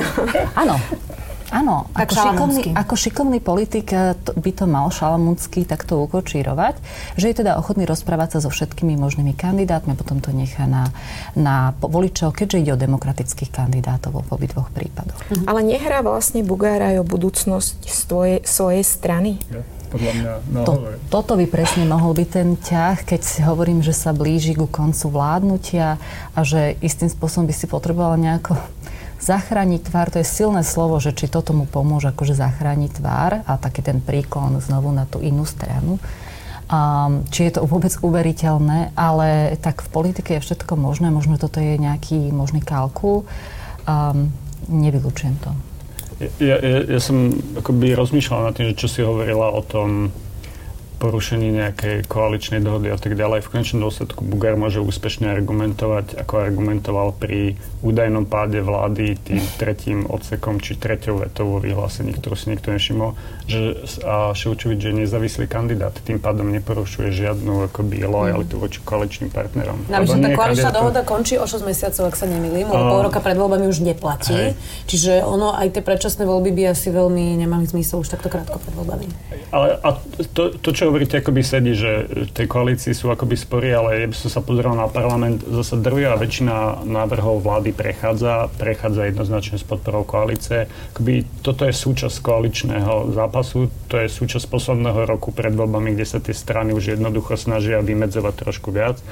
A z toho, čo sme videli v tých prieskumoch, a ja úplne a si nepamätám tie úplne posledné čísla z prieskumu, a tá podpora Zuzany Čaputovej u voličov Most Hit alebo voličov maďarskej koalície, bývalé koalície zdá sa oveľa silnejšie, než by Bela Bugar bol býval chcel. A toto presne môže súvisieť s tým, že toto môže byť jeho strategická hra do toho, že dobre, ja sa s ňou pokúšam nejakým spôsobom rokovať, možno ju podporím, a možno tí voliči potom nejakým spôsobom si povedia, ten Bela nebolo zlý budúcu jar a, a dajú mi aspoň tých 5%. Lebo, lebo akoby realisticky myslím, že Bugár veľmi dobre cíti, že ak sa dostane do parlamentu, zasa bude jedným z tých, ktorý bude rozhodujúcou Ten jazyček na váhach, skup, skupinou, ktorá mm. bude, bude zostávať budúcu vládu a a toto môže byť tá hra. Jednoducho je to nepostradateľný partner, či už pre smer a nejakú koalíciu v inej podobe, alebo pre, pre súčasnú opozíciu. Treba tiež povedať, že Bugár už, už zasadil takú zásadnú ranu, keď povedal, že že Roberta Fica proste nepodporia na, na pozíciu ústavne, predsedu ústavného súdu a, a myslím, že, že tam zamrzli celkom ich vzťahy a ak sa dobre pamätám, on sa aj vyjadroval, že nekomunikujú nejak intenzívne. Že sa nerozprávajú a potom povedal, že by ho ani ako prezident nevymenoval. Mám pre vás troch záverečnú otázku. Uh, ktorú Peter Tkačenko, ktorý už odišiel, veľmi nemá rád, lebo je to otázka o budúcnosti.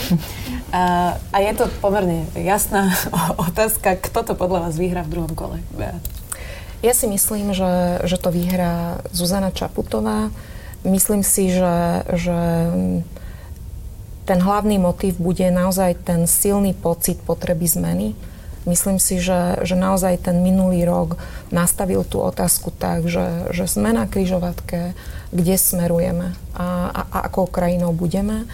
A nepredpokladám, že, že Maroš Ševčovič sa dokáže v tom druhom kole zbaviť tých pút, ktoré znamenajú, Robert Fico znamená tie putá.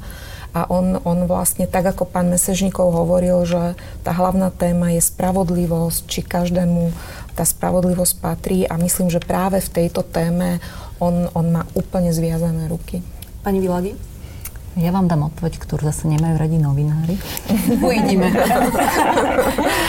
Je to veľmi ťažké dnes povedať a ten problém, ktorý s tým máme, prečo predvídať, ako predvídať je, že mm, jednoducho tie dva týždne zohrávajú ešte strašne kľúčovú rolu. A voliči v, našich podmienkach, v podmienkach Slovenskej republiky to sa vyvíjajú a vôbec tá, to ich rozhodovanie alebo e, toho, koho pôjdu voliť, sa vyvíja aj v tých posledných kľúčových dňoch sa to môže istým spôsobom meniť. A, a ja si myslím, že tam, ak by teda že to nie je také jednoznačné úplne.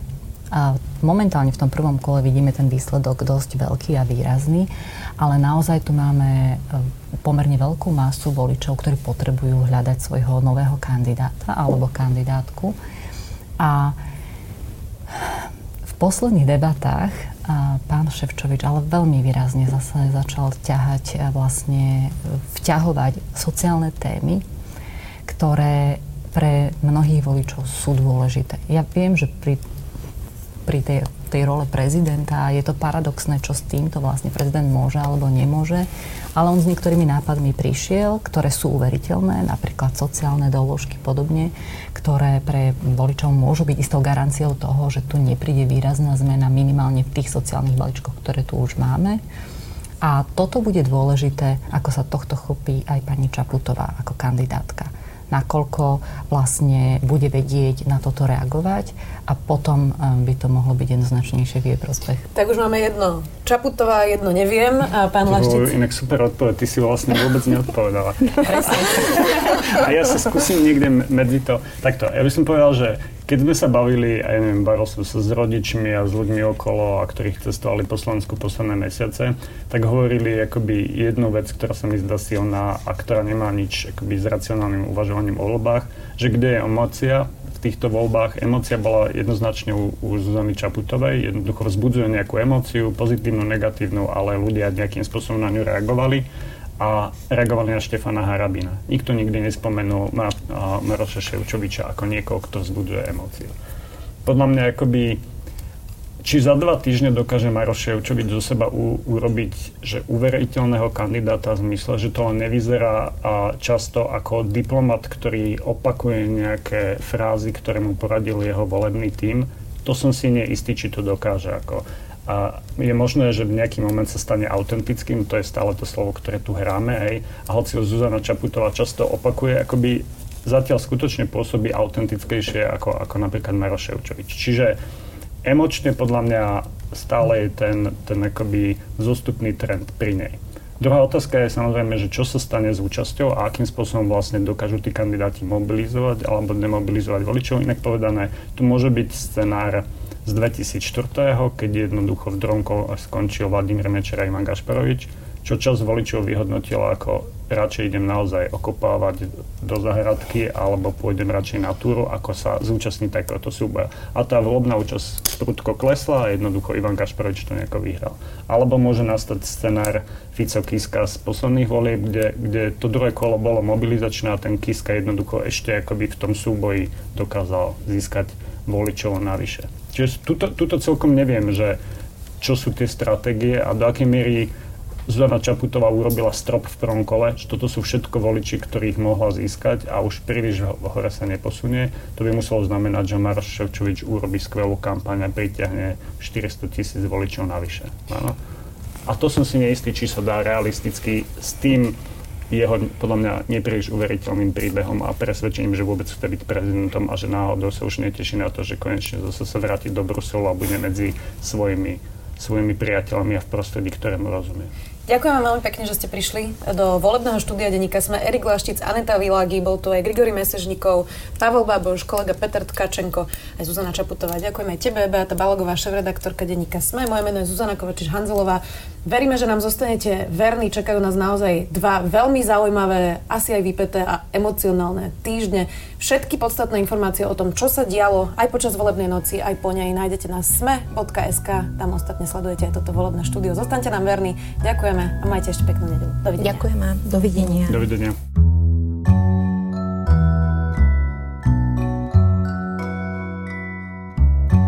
Počúvali ste špeciálne vydanie podcastu Dobré ráno o prezidentských voľbách. Hostiami Beaty Balogovej a Zuzany Kovačič-Hanzelovej boli politológ Pavol Baboš, politologička Aneta Világi, zahranično-politický analytik Grigory Mesežníkov, komentátor denníka SME Peter Tkačenko a zástupca šéf-redaktorky denníka SME Ondrej Podstupka.